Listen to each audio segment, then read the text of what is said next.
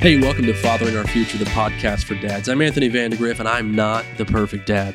But every day I am trying to be better, and I want to emphasize that point one more time. I am not the perfect dad. I have had a day of days today where I'm reminded that I am not the perfect dad. Now, I want to share that day with you, this day with you, so that you can maybe have some comedic relief, some humor throughout your day, but also just to kind of open up and share my personal ventures as a father. But mainly, what I hope to accomplish today is in sharing my process of mentally going back through my losses as a dad and evaluating what I have done and what I did right, what I did bad, extracting those bad elements and those bad components so that I can focus on them so that I can finish the rest of the mantra, right? That it's not just that I'm not the perfect dad, but it's that every day I'm striving to be better that's the goal. So I can't be a better dad if I don't know what I need to improve. Think about it. Whenever you correct and discipline your kids, you should probably tell them this this is what you did. This is what you should have done. This is the result of what happened because of what you did. And this is what happens if you do this other thing that's really good to do. But you're not going to be able to get better if you have not identified what it is that you are doing that is having a bad result. You can't just say, I'll do better next time. That is a cop out and that is an excuse. And that is a sure sign that you will just keep making the same mistakes over and over and over again. If you want to truly improve and be better, you have to be man enough and mentally stable enough to go back and evaluate your failures, which I understand is not fun as men, we don't like to make mistakes. We don't like to fail. We like to just charge on and find our victories and our successes, and we just want to rally in those. I get it. But we have to be big enough to go back and to evaluate the failures and the mistakes and say, This happened, and I think this is the reason why. Let me focus on this. Identify those tendencies and those elements in your behavior, your conduct, in your mentality, and your character that are crap. Identify those things so that you can work on them. If you don't know what the problem is, then what are you fixing? You've got to identify those things. So I hope that in taking you through my process of how I evaluate my losses, that you can extract some components from what I do and add it to yourself as a father so that you can join me in this mission of fathering our future. You yourself striving to be a better dad every day. So, let me tell you a little bit about my day, and let me preface it first with this some things that I know about myself that just gave me a great foundation for a wonderful success of a day. Here's what I know I'm tired and I'm exhausted. I haven't had sleep this week. I was sick last weekend, still recovering. Hasn't been great exhausted, tired. Had to wake up early this morning because I play the keyboard at church. Which, side note, if you need a church and you're in the DFW area, Garland, Texas, 502 Beltline Road, North Cities, check it out. 9 o'clock, 11 o'clock a.m. service every Sunday morning. You should go. Great place to be. Anyway, periodically I play the keyboard on Sunday mornings there. And, uh, I didn't want to today, but I had already committed. So I stuck with my commitment and did what I needed to do. But I had to wake up early, and I was tired and I did not want to go, but I did, and it was a good service. Both services were good. Anyway, I digress. So I was tired, exhausted. I am overwhelmed. There's a lot on my head that I'm trying to process and think about. And still, while I'm trying to do the podcast, I'm still trying to say, stop thinking about these things right now.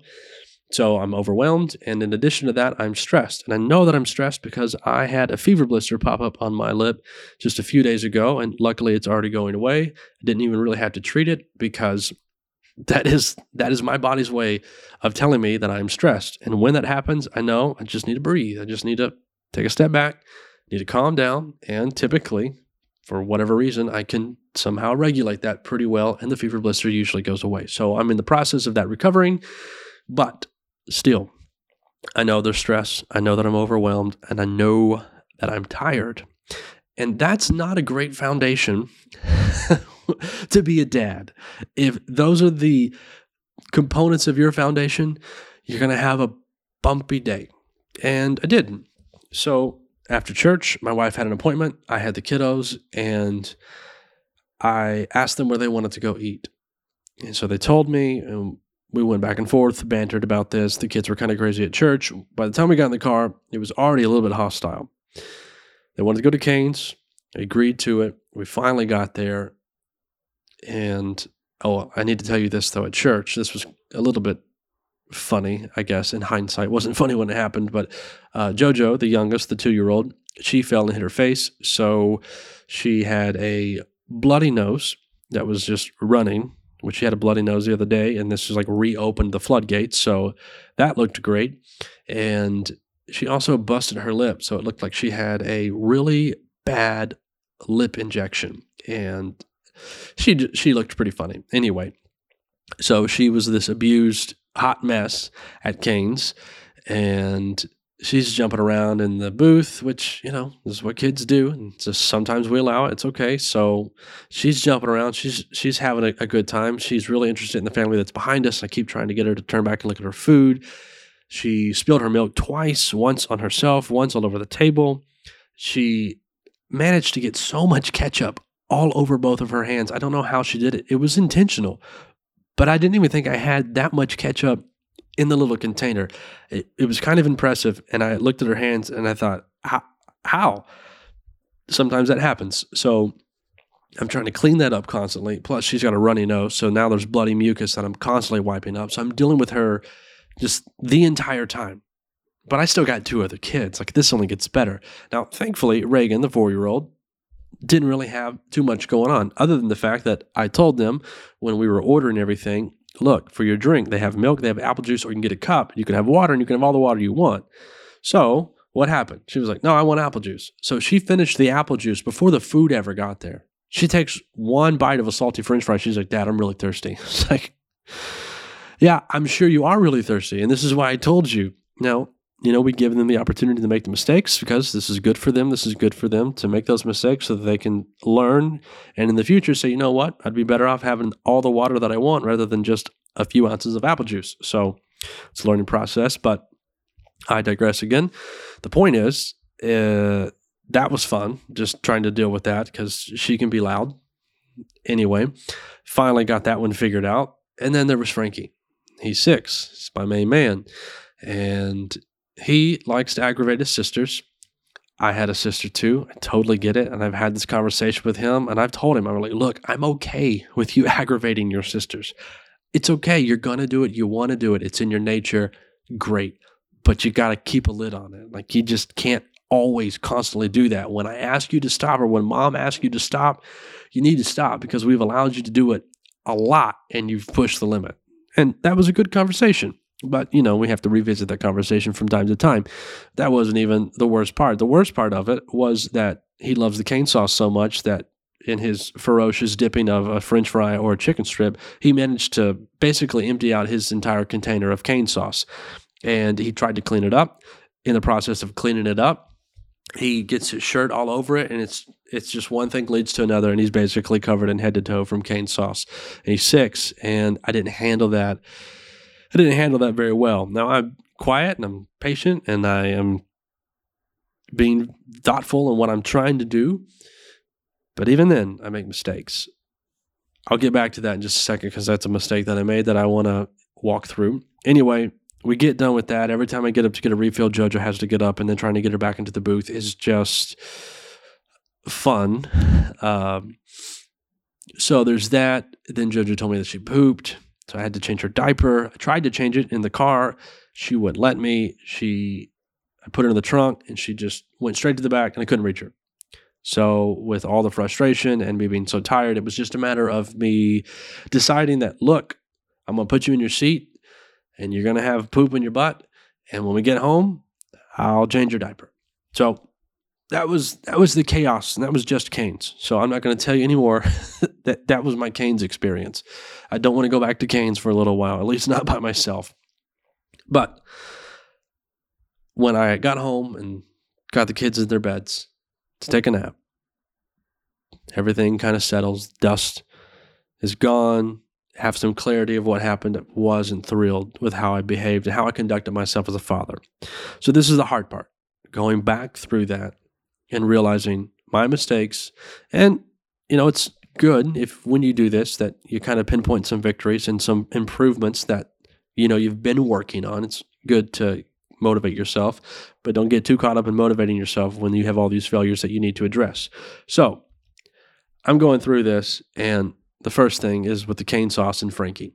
It's a bad thing to do in general, ever. You should never do this. But when Frankie had cane sauce all over himself and all over the table, I said, Buddy, I said, How did you do this? I said, You've made a bigger mess than the two year old. You've made more of a mess than the baby of the family. Now, that's horrible to do. And the reason that, that is horrible to do is because it's the comparison game. The Bible tells us that it is foolish for us to compare ourselves with one another. Yeah, we shouldn't do it. The Bible even talks about how we shouldn't even cast judgment on other people because we've got plenty to judge of ourselves. It says don't try and like get that little speck out of someone else's eye when you've got a huge beam, you got a big log sticking out of your own eye. We've got enough chaos in our own personal lives that we don't need to be focused on other people. And if you get so focused on other people that you think, you know what, I'm just a disgrace, I'm a letdown, I wish I could be that, I wish I could be them, you are just setting yourself up for misery. So don't do that. You're not supposed to compare yourself with other people because you don't know their story, you don't know their life, you don't have their context, you don't know. They might look polished and just pristine on the outside. But when they get home, they're dealing with crap that you probably don't even have to deal with. You just don't know. It is foolish, like the Bible says, to compare yourself with anyone else. And it is really foolish as dads to place a comparison on a child like that. And the moment I did it, I realized what an idiot. I've now compared my six year old son, who's in kindergarten, who's smart, who is autonomous, and just so bright. I've just belittled him and degraded him to a two year old. In a sense, I've taken his capacity for excellence that he has. And I said, all of this less than a two year old.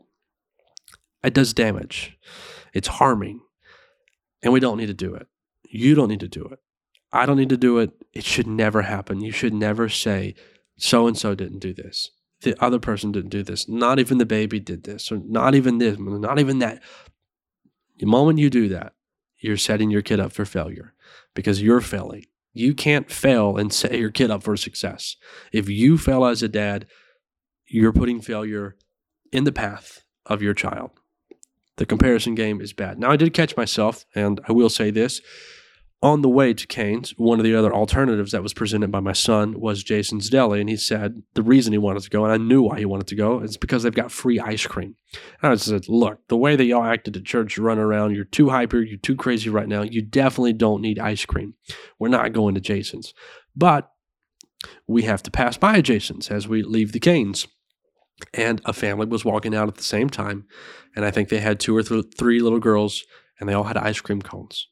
And in the moment i thought this would be a great time for me to say look those little kids got ice cream but i didn't because in that moment i caught myself said don't be an idiot.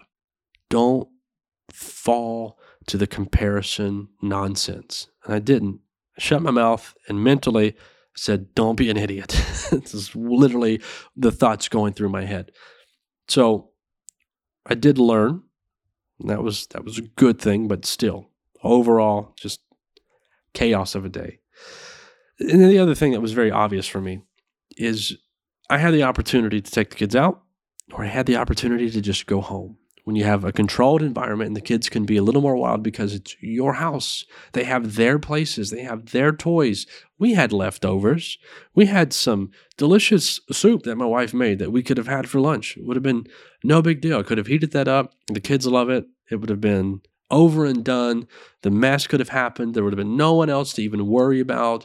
Kids could have gone right to bed. No driving, no getting in and out of car seats. It would have been the easiest thing to do, and it would have been the optimum thing for me to do, considering the fact that I'm tired, overwhelmed, and stressed. But I didn't do that. So that's one of those things. Like when I feel a particular way, I don't need to put myself in an environment where I'm going to fail. don't do that for yourself either. There are days where I'm on the crazy side. And what I mean by that is I am wanting and craving the chaos. I told my wife the other day, I said, I miss our crazy family trips to the zoo where the kids are just upset because they want something from the gift shop and they can't get something from the gift shop every single time. We don't go to the zoo just to look at the gift shop. I mean, the, they sell the same things on Amazon for half the price. There you go. You're welcome. If you ever go to the zoo, it doesn't matter what zoo you go to, you can find the same stuff on Amazon for half the price. Anyway, they get upset because they can't do this or that. They get to do a hundred things, but because they can't do one or two, it's a failure of a trip in their eyes, and they're and they're whining and they're crying when we leave. But there's something about our chaos that sometimes I just really love. But today was not one of those days where I was looking forward to loving our family's chaos. But in evaluating myself, I should have known better. I should have allowed myself to be in an environment where I could have had greater success as a father. Not that it would have been an absolute win, but it probably would not have been as crazy and hostile had I just come home. And then the other thing, this is something that I'll just throw in as extra I teetered on it. I don't know that I actually did it, but I caught myself mentally thinking about this. And so I just want to go ahead and share a little bit about this. And this this is the threat, the threatening game. Now I don't mean like, hey, like this is an actual threat that you can go to jail for. We do this thing as dads sometimes. Parents, all of us do it. But when we are at wits end or we're just rushed or frustrated we do this thing with our kids where we say, if you do that again, then I'm going to do this. If you do this again, then this is going to happen. And it's not like we do that in a very constructive and an instructive way. We do it as it this doesn't even make sense. Like this is a childish thing for us to say. Like if you do this again, I'm going to take every single toy you have and throw it into a fire. No, you're not because one, you don't have enough energy to go and do that, uh, and you know your kid has way too many toys you're not going to do that. And you know what I mean. It could be whatever it is that you just happen to say, that you just go to automatically. We say dumb things sometimes when we allow ourselves to be reactive because we're frustrated, we're tired, we're stressed, we're overwhelmed, we're in a rush, we're trying to hurry, and we throw out these nonsensical threats to our kids. Don't do that. We don't need to do that. We need to avoid those things. If you're going if you're going to give instructions to your kid, and it's not bad to say, if you do this, this will happen. It's not wrong to say. This is biblical. This is what God says with his people. God says that if you're going to be in relationship with me, you're going to get all these wonderful things. But if you're going to oppose me and you're going to try to go against the grain and do all these things that I'm instructing you not to do, then all these natural side effects of your poor decisions this is what's going to happen. It's not even that I'm going to be the one who dispenses this judgment. It's just like, this is what happens when you choose to live this way. That's how we have to be when we are actually instructing and correcting our kids. Tell them, like, this is what will actually happen. This will be the result of how you behave. I want this for you. And if we can do this, then I will do these things. But if you're not going to be that way, then I'm not going to do this. I can't do this. It's going to only do bad for you if I still do this positive thing when you act this way. Tell them the truth when you're actually giving them consequences. Don't be reactive and say, if you don't do this, then all these other things that don't even make sense that you're not going to do. Because then you make yourself out to be a liar and then your kid starts to think, you know what, they don't really mean it. And if they start to get that idea and they stop listening because you never follow through on your outlandish threats, one day you'll probably snap because they don't listen to you because you have not been a man of your word. And then you're going to feel really dumb and really bad. So let me just go ahead and give you this knowledge now. Don't make outlandish threats. And one thing that I do, one thing that I did is before we ever got out of the restaurant, before we got out of the car, when we got back to the house, I took some breaths, calmed down. I told my kids, I said, look, we're here at the restaurant. This is not a playground. This is not a park. When we go inside, I want you to go and I want you to have a seat or I want you to stand there with me. I don't want you to pick at stuff. I don't want you to jump. I don't want you to run. I don't want you to do these things. We're here to eat food, to talk, to have a good time. We're not here to play. We don't play at the restaurant. So I made sure that they understood what we were there to do. When we got home, I said, Look, JoJo's asleep. I'm going to take her upstairs. I'm going to change her diaper. I'm going to lay her down. But I need both of you to go inside, use the restroom, change out of your church clothes, and go get in your rooms. And you're both going to rest. You need to take a nap. You need to be in your room. I want the door closed. I want you to relax. That's a great time to do that. When you're in a controlled environment, all the kids were in car seats, they couldn't go anywhere. We're in the car, it's quiet, it's controlled. That's when you take the opportunity to take those breaths, focus, change your posture, and then speak with clarity. Speak with your mind intact, not being reactive, but you're speaking with an understanding of this was what needs to happen, this is what is going to happen, and here's what happens if that doesn't happen, and here's what happens if this does happen. That's the time you do that when it's controlled and it's thought out and it's done in patience. It's hard to do anything loving or sound when you are frustrated and in a rush. So that was my day. A little bit of a failure, but I know what to work on. I know that when it comes to me, my son, which this is just, I think, a natural thing that fathers have to deal with when they have boys, is not being too hard on them. We want to be hard on them because we want them to be great. We want them to be successful. We want them to be just strong and we want them to be leaders. But we have to remember that they're still boys. Now, there, there comes a day when they turn into a man. But for now, yes, we can be firm and yes, we can be hard on them, but we have to make sure that we do that in a constructive way, that we do that in a way that actually builds them up. So just be careful. I don't have the answers, I don't have the full, clear discourse to give you on that. I'm working on it myself. Maybe we'll talk about it with some other guys so we can dialogue back and forth about it. But be careful of that as a dad with sons. Be mindful of the whole outlandish threat thing. You want to be a man of your word. This goes back to having good personal integrity. Be a man of your word. Don't be reactive. Think about what you're going to say and say what you actually mean. And then do what you say. Follow through with your word. And then the other thing is don't do the comparison thing. Don't ever do that with your kids. You set them up you set them up for trauma, you set them up for failure, you set them up for low self esteem, you set them up to always be looking at other people to figure out how they're supposed to conduct themselves. Don't do that. They're going to spend the rest of their life trying to not be someone else. And then trying to not be someone else, they're never going to figure out who they actually are. And the dumb thing about the comparison thing, let me say this, especially as Christian fathers, we're not trying to get our kids to act like anyone else on this planet, not even ourselves. As Christian fathers, we're trying to get our kids to act like Jesus. And when you read the Bible, it's not ever a comparison between us and Him. It's all about getting a relationship with Him, walking with Him. And as we have that relationship with Him, the natural changes that are a side effect of relationship take place.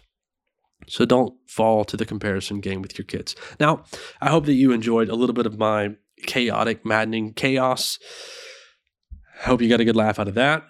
Your day is coming. Just remember that. But anyway, this this is fun. This is what I do. And I hope that you can extract some things out of this so that you yourself can strive to be a better dad every day as well, because it's not just me, it's all of us together.